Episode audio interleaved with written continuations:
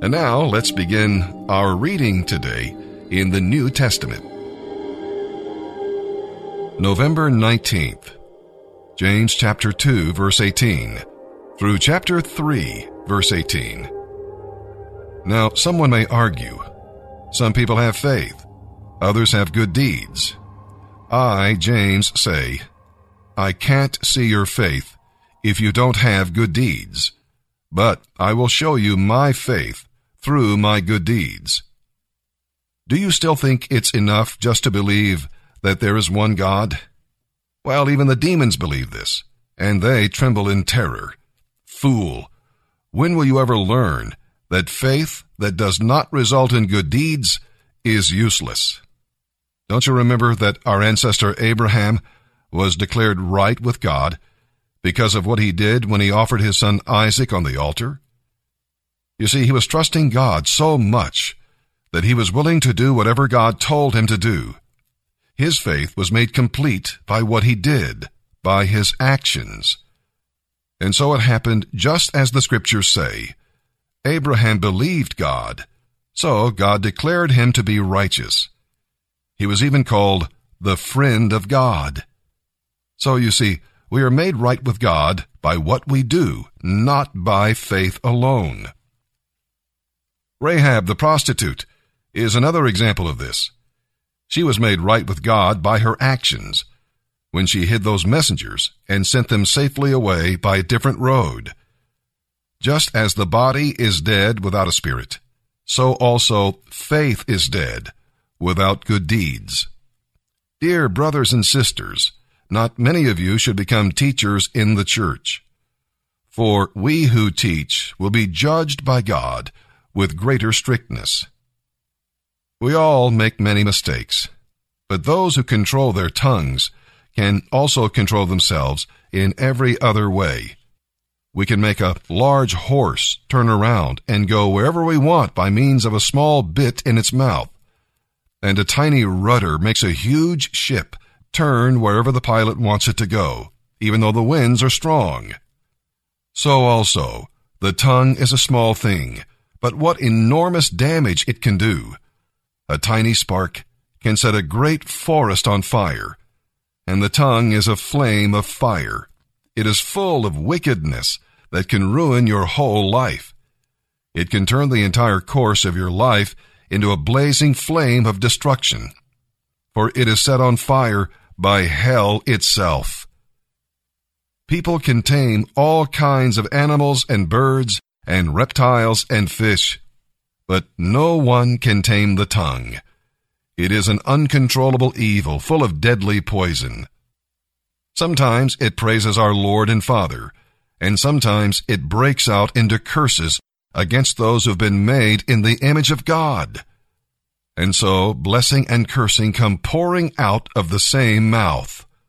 Surely, my brothers and sisters, this is not right. Does a spring of water bubble out with both fresh water and bitter water? Can you pick olives from a fig tree or figs from a grapevine? No. And you can't draw fresh water from a salty pool. If you're wise and understand God's ways, live a life of steady goodness so that only good deeds will pour forth. And if you don't brag about the good you do, then you will be truly wise. But if you are bitterly jealous and there is selfish ambition in your hearts, don't brag about being wise. That is the worst kind of lie. For jealousy and selfishness are not God's kind of wisdom. Such things are earthly, unspiritual, and motivated by the devil. For wherever there is jealousy and selfish ambition, there you will find disorder and every kind of evil. But the wisdom that comes from heaven is, first of all, pure. It is also peace loving, gentle at all times, and willing to yield to others. It is full of mercy and good deeds. It shows no partiality and is always sincere. And those who are peacemakers will plant seeds of peace and reap a harvest of goodness. The Christian life is not a playground, it's a battleground. So today, I will give no place to fear or failure. I will not accept a trace of apathy in my attitude or actions. I will reject complacency and embrace the greatness that God has planted inside of me. I will waste no opportunity to glorify God and maximize everything He has entrusted to me. I will fight. My battle is not against flesh and blood, but against a spiritual enemy who opposes me. So I will draw the battle lines and face my enemy with a bold determination. My enemy fights against me because he fears me. Every time I resist him, he must flee. And every time he reminds me of my past, I will remind him of his future. I will make no excuses, but through every obstacle, I will find a way. I will not procrastinate my progress. I will not defer my destiny. I will not waver when I'm weak. I will not cower when my circumstances take a turn for the worse. Because greater is He that is in me than He that is in the world. I will fight. Even if I lose the battle, I will win the war because I am more than a conqueror through Him who loves me. I will reject the lies that echo in my mind, telling me that I don't have what it takes, that my best is behind me, or that humiliation awaits me. The devil is a liar, and my God always causes me to triumph. Through Jesus Christ, my Lord, I will fight. I'm unashamed to represent a kingdom that is unshakable.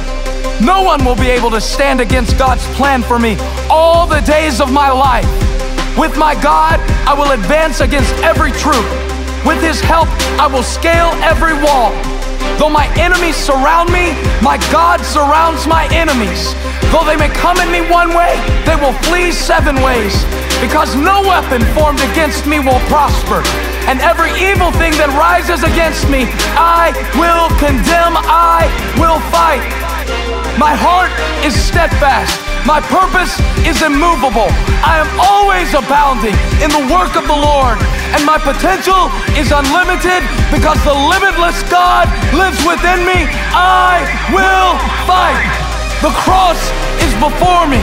The world is behind me. I'll never turn back. I'll never give up. I'll never settle. I'll never stop short. I will press toward the mark for the prize that is already mine.